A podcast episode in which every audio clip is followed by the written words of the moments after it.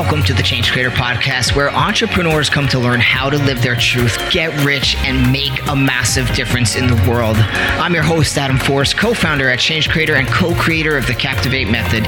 Each week, we talk to experts about leadership, digital marketing, and sales strategies that you can implement in your business and life to go big. Visit us at changecreator.com forward slash go big to grab awesome resources that will help drive your business forward. All right, what's up, everybody? Welcome back to the Change Creator Podcast Show. We have a really great uh, conversation coming up for you today, and it's with Brendan Kane. Um, Brendan has done a lot of incredible work. He's a um, speaker, an author, and he helps big brands scale by getting them to stand out, right, and beat the competition. You know, we have this whole three second world that he has mastered in a sense of getting people noticed in three seconds or less, right? Like we have to break so he's going to break down like what these pillars of his process are and how this works and all the great things you know he's done things with like taylor swift and other incredible uh, people out there and so he's going to share a lot of powerful insights. So stay tuned. We're going to get into some really cool stuff. Um, now, if you missed the last episode, it was with Taryn LaRock and how she went from being a model to creating a sustainable fashion business. I love seeing sustainable fashion businesses uh, do their thing because we need that, right? It is so important that industry is just a mess. Um, and it's great to see people chipping away at it with these great businesses. So um, dive into that episode if you missed it. There's lots of good little nuggets in there. Um, everybody we have a uh, a really great uh, new master class that we put together to go a little deeper on what's going on in the market and how like the steps that you have to take in order to get really clear on your authentic brand story and what this actually means to your business from a marketing standpoint, a branding standpoint. Um, and it's going to be available. You can register for that masterclass. It's a free training, um, and it'll be at the URL changecreator.com forward slash go big. So stop by changecreator.com forward slash go big. You'll be able to get access to that free training. Um, I can't tell you how important it is today, especially after you hear this conversation with Brendan. Um, you're going to see even more, you're going to get more excited about why you need to tap into the expertise around authentic brand storytelling and creating a captivating brand, right? Uh, really important in today's modern digital world. All right, guys, um, follow us on Facebook, join our Facebook group, be a change creator. We'd love to hear from you, connect with you, all that good stuff. And without further ado, we're going to dive into this conversation with Brendan. Okay, show me the heat. I know you're going to dig this. Hey, Brendan, welcome to the Change Creator Podcast Show. How you doing today, man? I'm doing well, Adam. It's awesome to connect with you and all the listeners out there. Awesome, man. Um, I'm I appreciate it, and I appreciate you coming here and taking the time. Uh, this is actually just a, a, your experience and this topic uh, are something that I'm very interested in for selfish reasons and to, to, share with the audience, right? We are big on storytelling here at Change Creator in the social impact space. Storytelling is just growing more and more significant. And as you know more than anything, we have this whole, um, you know, culture of immediacy and the three second uh, world, as you call it in your new book, uh, Hook Point. Um, so tell me a little bit just about your background, just so people can get kind of grounded on where you're coming from and how you got such expertise where you got to the point of working with people like Taylor Swift? Yeah, so I started off my career in the film industry and I wanted to, to produce movies. And as soon as I got to film school to really learn about the business side of it, I quickly realized they teach you nothing about business in film school. So I had to quickly adapt and find a way to to get that experience uh, that I was really looking for, and and find that education on my own. And I figured the best way to do about do that is to start a business of my own. And the most cost efficient way at the time, and it still holds true today, is to create internet companies. So I created a few internet companies while I was going to college, really to just learn and experiment. And then when I moved to Los Angeles in 2005 to pursue a career in film, it's when the entertainment industry started to reawaken to digital after the dot com bust and basically you know as the, the, the subject goes of how do you stand out and capture attention in very crowded markets I just realized that there was tens of thousands, if not hundreds of thousands, of other people moving to LA to pursue a career as a as a film producer. Uh, so I wasn't really standing out, and I just saw that there was a lot of questions uh, being asked from producers, directors, screenwriters, actors on how this uh, how digital after the dot com bust and just the emergence of social media could be leveraged to effectively promote uh, these films that they invested so heavily in and, and worked so hard on.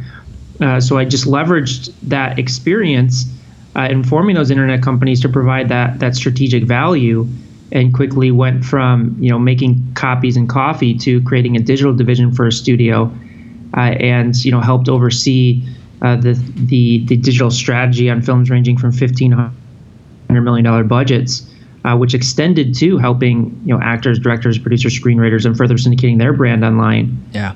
and through that process i just realized that the film industry which everybody thinks is such a sexy creative thing is just another corporation and uh, I am very much an entrepreneur at heart, and decided that it wasn't the the right strategic fit to work within the ecosystem. So I I left and I started building technology platforms and, and licensing them back to media companies, and I you know created partnerships and licensed technology to the likes of Viacom, MTV, Comedy Central, Vice Magazine, Yahoo, Paramount, to name a few.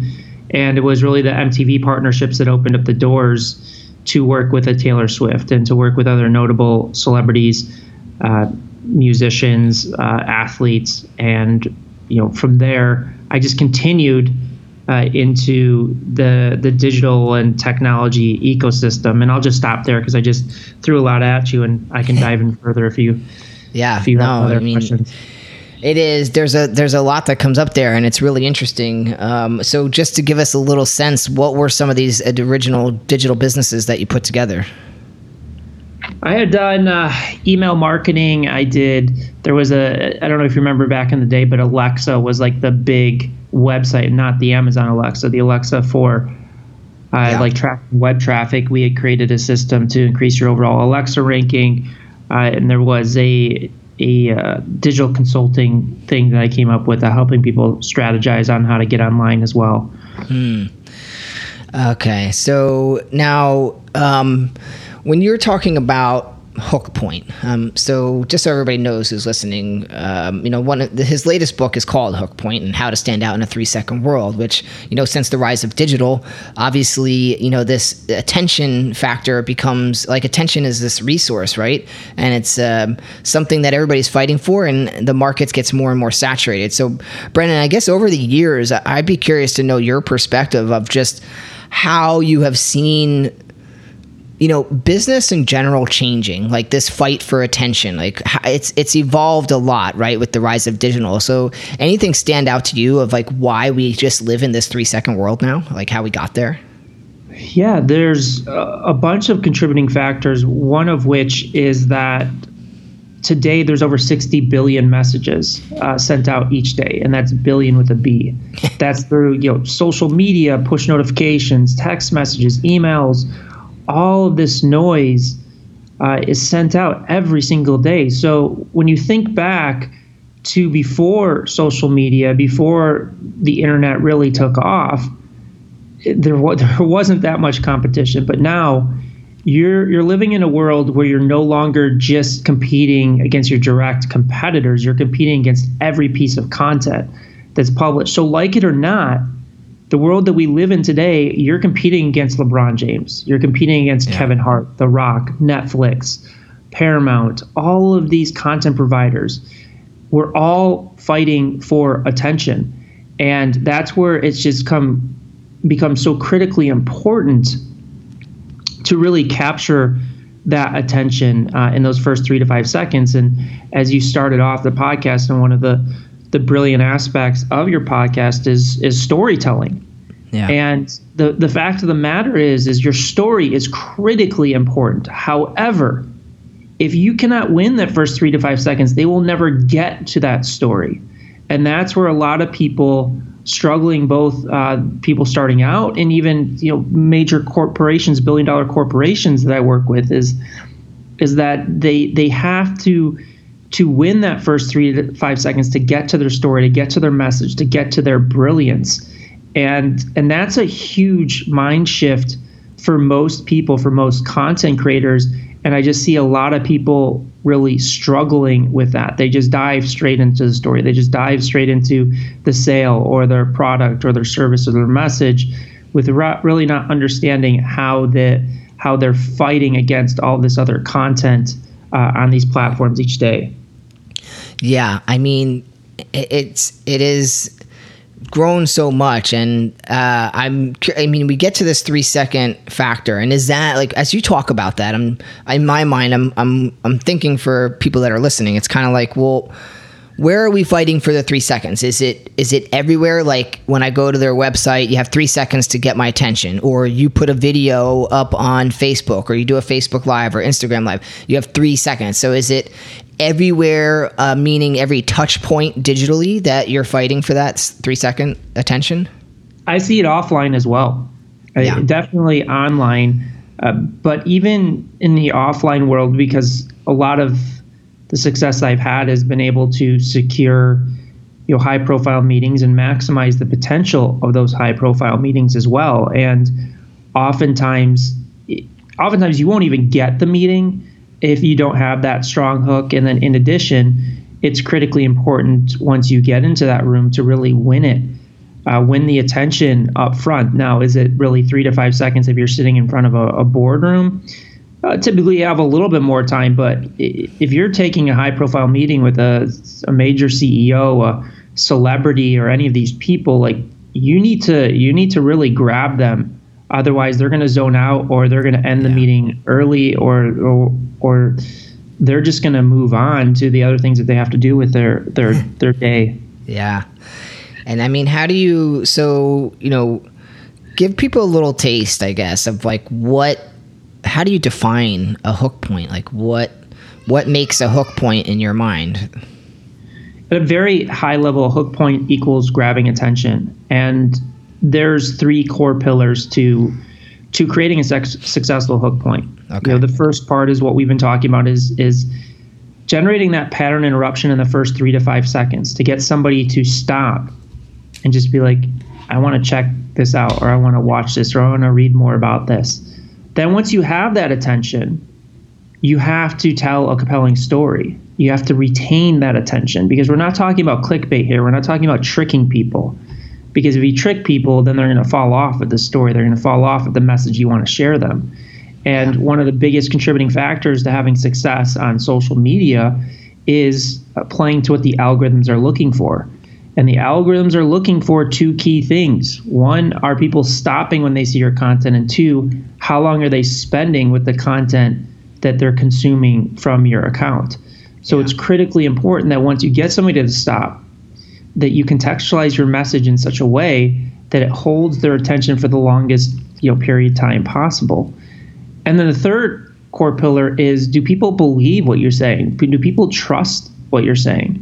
And all three of these key pillars have to play together, you know, because if you don't grab attention, you'll never get to the story.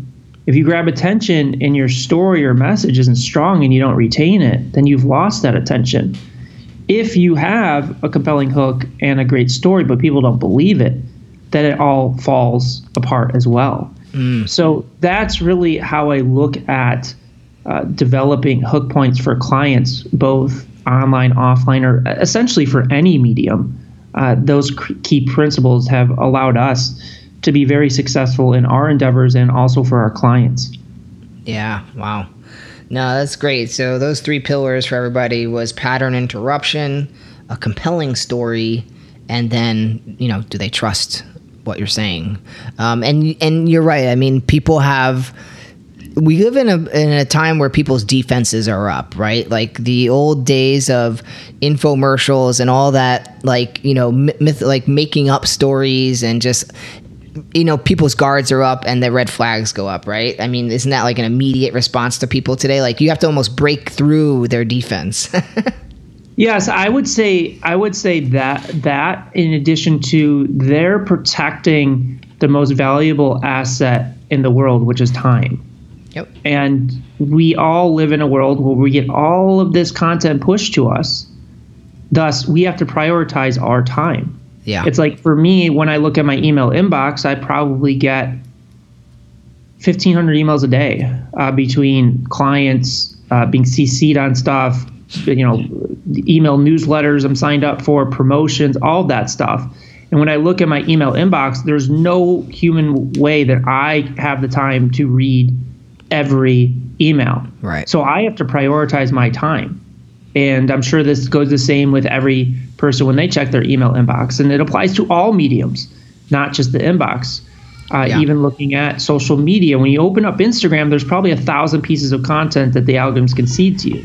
Right. They're prioritizing on your behalf which are the top ones. And that's why you'll see accounts with large followings and low engagement or low reach. It has nothing to do with that they have a fake audience or it's an unengaged audience. It's just the algorithms have prioritized other content above it and are, are suppressing that reach. right.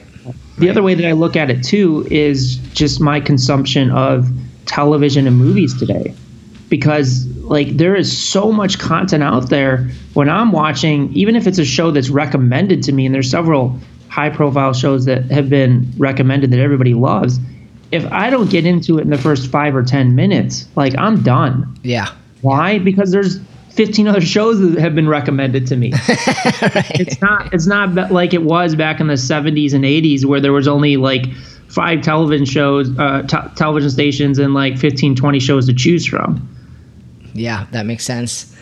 Yeah, things have changed quite a bit, and you know, I- as you have now, I guess, gone through, you have your own process that you've created.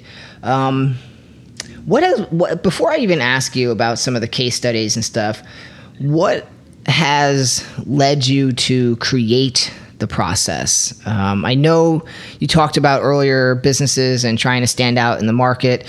Um, what what got you to the conclusion of the three pillars that you have? Well, a lot of in, in the book for Hook Point, there's actually a five step framework that we use to develop Hook Point. So the, the three key pillars are what ultimately determines whether Hook Point is successful or not. Got it. but I have been using this process for over 15 years, and it's when people ask me, "Well, how did I close Taylor Swift as a client, or T- MTV, or how did I, you know, get promoted to running a a a movie studio uh, marketing arm, or how did I generate a million followers in 30 days, or how do we generate billions of views for our clients?" I had to really take a step back and analyze well what is the common theme? What is the through line that has generated all of that success. And it really came down to uh, standing out and and being different and you know capturing people's attention in very noisy and oversaturated markets. And and that's where I felt that I could provide the most value to the world uh, and decided to create you know the framework and the pillars around that to contextualize what it is that that myself and my partners have been able to do to really reach the the scale. Uh, and it's also when I work with clients again, somebody just graduated from college or the CEO of a multi-billion dollar organization, they're often lacking that innovative strategy to continuously stand out. Uh, to capture that attention and uh, secondarily and just as important maintain maintain it as well Yeah. Yeah. Hmm. Yeah. So, I guess I'm curious. You know, about some of the case studies you have. Were any of them? I'm sure some were more challenging than others, um, and have unique circumstances maybe that we're dealing with. So I'm sure. Can you give us an example, maybe, of something that you know you got brought into, and and how that played out? Maybe some of the challenges that you had to overcome with that, and, and setting this up. Yeah, like I could start with you know the work that we did with Taylor Swift is when we were brought in, uh, she she was having problems with her official online presence at the time. You know, the time spent on her site was like below 40 seconds. There was a 98% bounce rate off the homepage, and she was really struggling to connect in a meaningful way with her fans through this platform in the same way she was able to do so brilliantly through social media. So we had to really construct a strategy that matched her willingness and ability to connect with fans in a deep and meaningful way and translate it to an official website, to a fan club, where it was notoriously not an engaging experience, not just with her, but with most uh, celebrities and musicians. So Yeah. we needed to really find a way to kind of flip that on its on its head, and we had at the time built a technology that literally you you could dynamically change any element of the site yourself without writing a single line of code. So when we rebuilt her site for her, we did it in less than six hours. And when I walked into the meeting with her, I gave her the mouse. I said, "You can change every single element of of this yourself," and thus gave her that control and that flexibility to communicate uh, through this. In addition, we had to really uh, look at how we could scale the engagement level because for her she was so hands-on and one of the reasons that she was so successful is she really understood the value and importance of fostering one-to-one communication with fans understanding that each time she signed an autograph with a fan took a photo uh, responded to a comment not only did it turn that fan into a fan for life but it turned that fan into a brand advocate but because she was becoming such a huge global superstar that doesn't scale even even with her willingness to do like a 13 hour autograph signing for an album release Yeah. that like you can only reach so many fans with that Yeah. so we partnered with a, a few other technology platforms to really foster that community by connecting fans to one another and connecting them so that they could communicate with each other around uh, their love for Taylor Swift and their music and things of that nature. And then we also looked at well, we have all these brand advocates that we're building. How do we give them more tools and and fun and creative ways to really continue to share Taylor's brand at the highest possible velocity? And I was really thinking about a hook point with with my team of what could do that. And in our research, we identified at the time there's about 30 Taylor Swift fans that actually took the time to, to learn how to read and write code. And so that they could create their own official Taylor Swift fan site and, and really express their love with for Taylor's music with the world. Wow. And we thought, well, that's amazing. What about all the other fans? What if we could give something like that to all the other fans without having them learn how to read and write code? Because we all know that's a that's a very daunting and arduous task. And that's where we came up with a concept uh, and technology that we built where we could automatically turn any Facebook page uh, into an official Taylor Swift fan site in less than 60 seconds. And what we did is once you accepted the permissions, we would extract your name and your photos, and we would automatically pull it through the API and insert it into one of 15 different designs you could choose from. And again, once you click that button, it was it was done in less than 60 seconds. It was built for you, customized for you, and then the the little secret was that it was the the same platform that Taylor Swift's fan our website was built on.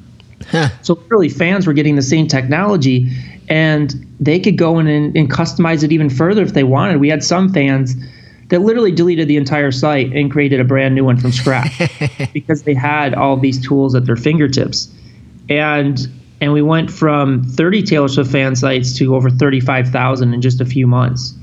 And that was a hook that really amplified that connection between Taylor and her fans and also made them feel like they're part of the team and giving them tools to really express uh, their their love for Taylor and again feeling like they were part of the team. Yeah. Wow. So, I mean, how do you define? So, in that particular scenario, you you, you said this technology you created, create a website in sixty seconds. Um, you know, you started off saying that we had to create more connection and give control, like to have more meaning uh, th- from Taylor Swift connecting with the audience and stuff. Um, so, how do you define a hook point here um, for this type of process? You were calling the technology a hook. So, is, th- or is this a technology Well, was- form of a hook point? There was several hooks in that story I just told you. Uh, you know, first and foremost, the actual the hook that I gave Taylor or that I expressed to Taylor Swift when I sat down with her, and it was, "Hey Taylor, I built this site for you in less than six hours, and I know your frustration uh, around your current thing. You can control every element of it." So it was, you know, there's a, a few things. One is the less than six hours. One was giving her the mouse so that she could customize any element and see that control. and another was you never have to deal with the developer again if you don't want to. Right. Then there was the hook for the fans. It's like, hey, we'll create a official Taylor Swift fan site in less than 60 seconds by clicking this button. No code required.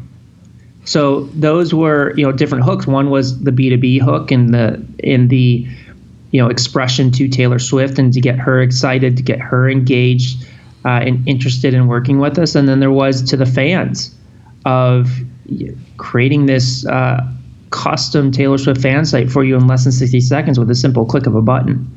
That's interesting. Yeah, I mean, I could see how obviously something unique like that, like you were saying, and you know, make something different. Um, that kind of gets your your ears perk up and you go, wait a minute, what are you saying? I can do this in 60 seconds. And you want to hear more. And now there's actually an interesting story behind why you're doing that too, right? Yeah, absolutely. It, it, again, that the hooks grab the attention. What you do with it still matters immensely. I just see that most people in the world have something amazing to offer, have a true genius, have a, a product or service that is extremely valuable. What they lack is the way to really bring people into the conversation in a unique way. It was so, for example, I'm advising uh, the largest real estate uh, company in the world. They have 180,000 agents, wow. and I was talking to one of the heads of the company, and it was interesting because what they're saying is all of their sales associates, especially their top ones, they're amazing salespeople, but they struggle with marketing. And it makes sense, is their job is to sell. Yeah. But when you're entering this wor- this noisy world, entering a world, especially with COVID and everything going on and everything moving digitally and socially, you've got to flip that on its head and turn yourself into a marketer, turn yourself into a storyteller to earn the right to sell. Because most people struggle with uh, selling something because they're just doing that. They're selling something when they haven't earned the right to that part of the conversation yet. Right. Yeah. Wow. Yeah, I love it, man. Yeah, this goes deep. I'm, I'm you, you have you hooked me. I want to get I want to get the book. yeah, I mean this this kind of stuff, you know, as you know, we do like a lot of storytelling like I mentioned earlier and kind of focus on the power of storytelling for business today and identity with your brand and things like that. And as you kind of get into pattern interruption and then backing it with the stories and all these things like um, it all ties in really nicely. And I think this culture of this three second, you know, grab the attention in a saturated market factor. If you can't figure out how to break through that, to your point, um, it's just going to be an uphill battle forever. So I, I kind of love that focus on that, that breaking that uh, right out of the gate. Yeah, the world that we live in is oversaturated across the board. So if you sitting there thinking my industry is not oversaturated, you're looking at the the holistic picture in a in the wrong way. Is yeah. is you are competing for attention in everything that you do. Everything yeah. Yeah. That's exactly it yeah it makes a big difference. Um, and i don't know that that is going to go away anytime soon. You know we can niche niche niche but to your point the the market we're still bombarded with you know thousands upon thousands of ads every day and different people trying to grab your attention for different things.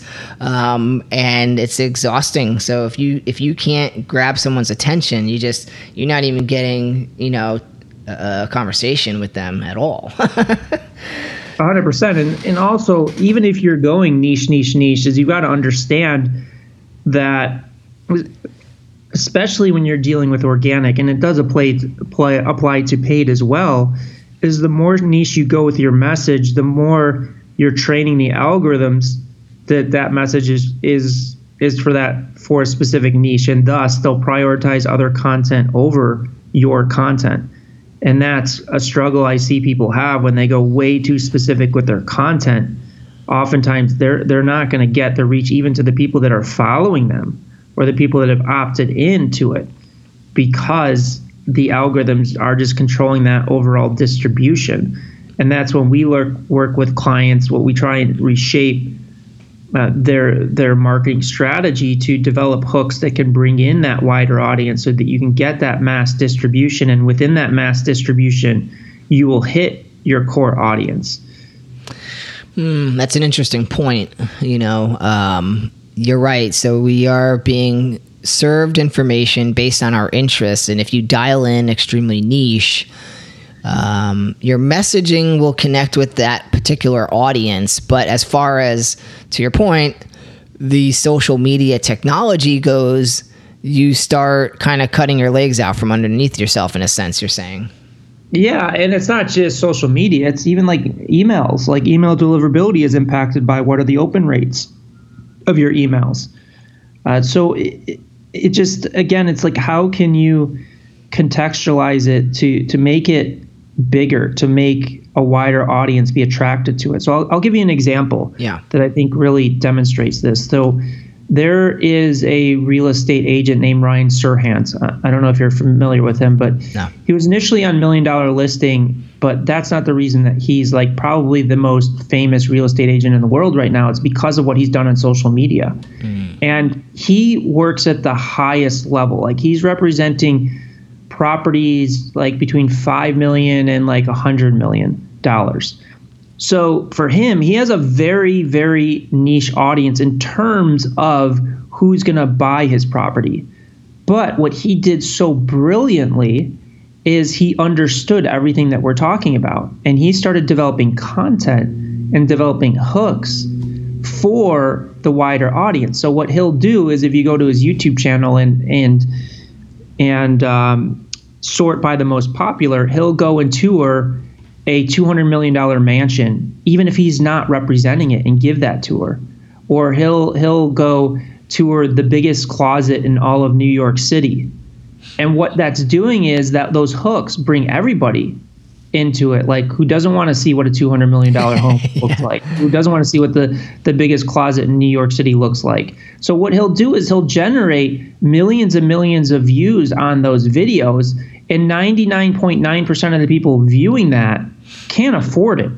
But there is that percentage of people that can't afford it that do tune in because the algorithms are giving it so much reach he is he is uh, ex- openly expressed that he has sold properties because of his YouTube videos. Like Wow. people don't even tour the home in person; they just see the YouTube video and then put in an offer. And what he's doing is he's building this huge brand, and now he's diversified into his own brokerage. He's diversified into building his own media network. Whereas most realtors are just focused on how do I sell this one property to this and market it to this specific audience he had a larger vision. He understands the power of the, these hooks to win attention. And by winning attention, he gets far more distribution through his social content than any other real estate agent out there. And same thing with Gary Vaynerchuk. Yeah. The reason he's so successful, his team has mastered that first three to five seconds as well. Yeah, yeah. I mean, that's interesting. Two very different uh, types of people, and you know, you think about because I guess when I think about going broader, like you're saying, is this organic that we're talking about, or for paid marketing as well? Meaning, you know, when we go broader, it does cost more money for us to reach a broader audience. So, do you need a hundred thousand dollar marketing budget? sometimes it costs less to go broader uh, because the more the more variables you put into these ad platforms and the more restrictive you say this is the exact audience I want, typically your cost of the auction increases significantly. Now I'm not saying never to do that. Like listen, if you have a a very if you're just I'm I'm need to sell this product to CMOs and there's only 500 of these CMOs in the world, then obviously yes. But I always recommend people test. Like for example, I was working on a campaign for a company called Chatbooks, and they were, I'm pretty sure they still are, the number one online photo printer in the world. At the time I worked with them, which was like two years ago, it was like a million subscribers Yeah. and they came to me with a Mother's Day campaign with some amazing creative that that my friend had produced, and it was like three to like ten year olds talking about how their moms are like superheroes, hmm. and they said we only want to target mothers 45 plus with this content, and I said. I- I'm willing to test that, but let me go broad and just see what happens. Let me test a few other audiences. And when I got into to the data and launched these campaigns, what I saw, what was happening, is that it was actually resonating most with females 18 to 25. And I was like, oh, that's interesting. And I dug in deeper, and what was happening is these females, 18 to 25, were sharing it with their mothers and tagging them in it. So what's happening is we are actually hitting our core demo in a far more powerful way of bridging this this emotional connection between uh, mothers and daughters by the daughters sharing it with the mother. In addition to the fact we opened it up to a completely new audience, and the correlative effect is because we went broader, is our cost in the auction dropped as well. Yeah, so I can see how costs go down when you go broader. I guess the question would be, and you guys did end up reaching your target, meaning the people who would actually buy. So if you spend more upfront on ads to go narrow, do you have a higher sales conversion rate if we're doing something specific for a product. But uh, you know, in in the case of what you're talking about for increasing reach and having, I mean, that scenario that you just mentioned is pretty unique and interesting uh, to see how the daughters are sharing. And then because the moms may have never even found it so by reaching them there's also a level of trust being conveyed that it's coming from the daughter. So there's an interesting effect there i think too.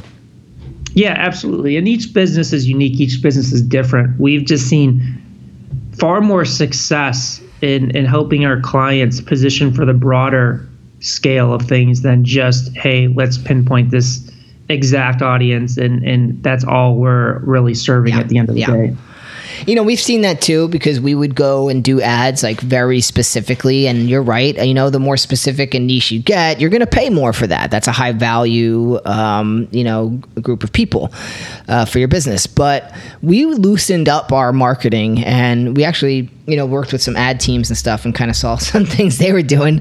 And we were just seeing that very minimal, um, like uh, parameters were were applied uh, at certain campaigns. And they were very successful because the algorithm does start to find the people that are most relevant but you are reaching more people at the same time. So i think from a, a marketing standpoint there it does make a pretty fair amount of sense. The only thing we would do is one top level parameter which could be like a country plus you know they're interested in entrepreneurship right very broad and it starts to work its way through the algorithm and it, it, it works well Yeah, and it, like my book is is another. My first book is another example. Is the hook a million followers in 30 days is very broad, uh, and and appeals to a very wide audience. yeah And the strategy that I employed with that was by design. Is I wanted a, a strong hook that can bring in the widest audience possible, and within that widest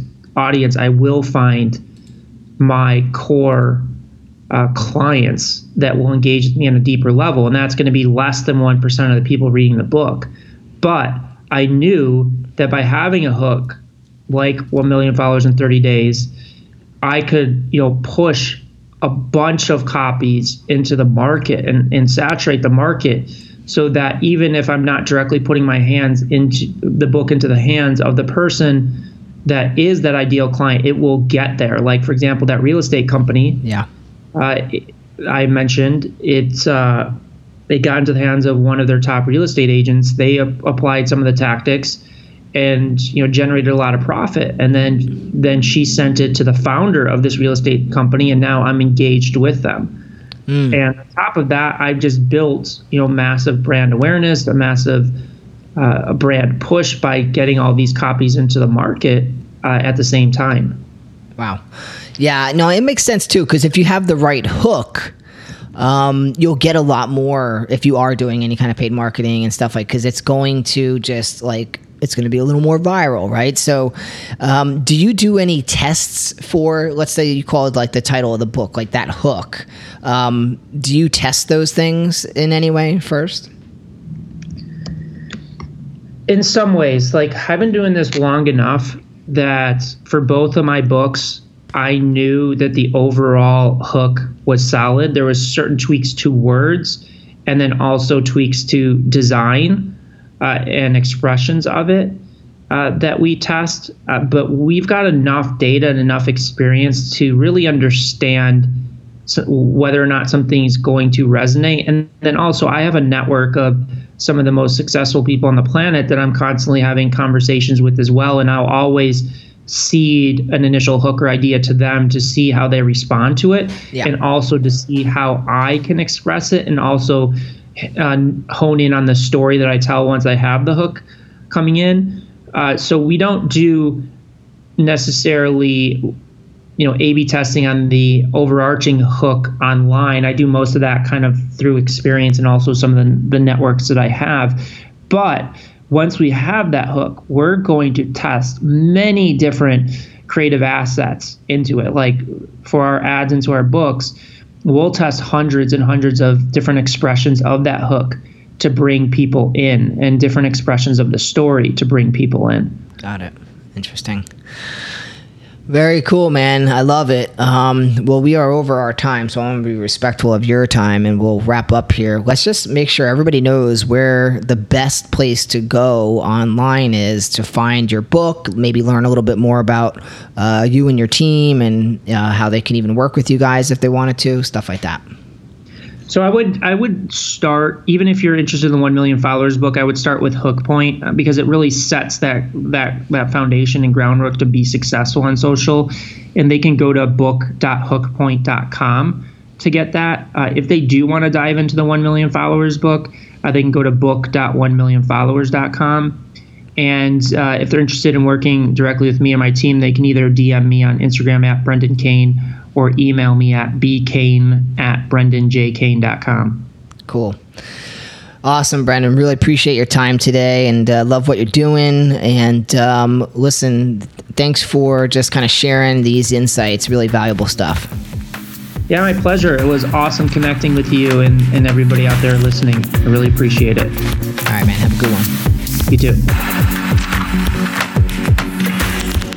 Thanks for tuning into the Change Creator podcast. Visit us at changecreator.com forward slash go big to get access to free downloads and other great resources that will drive your business forward.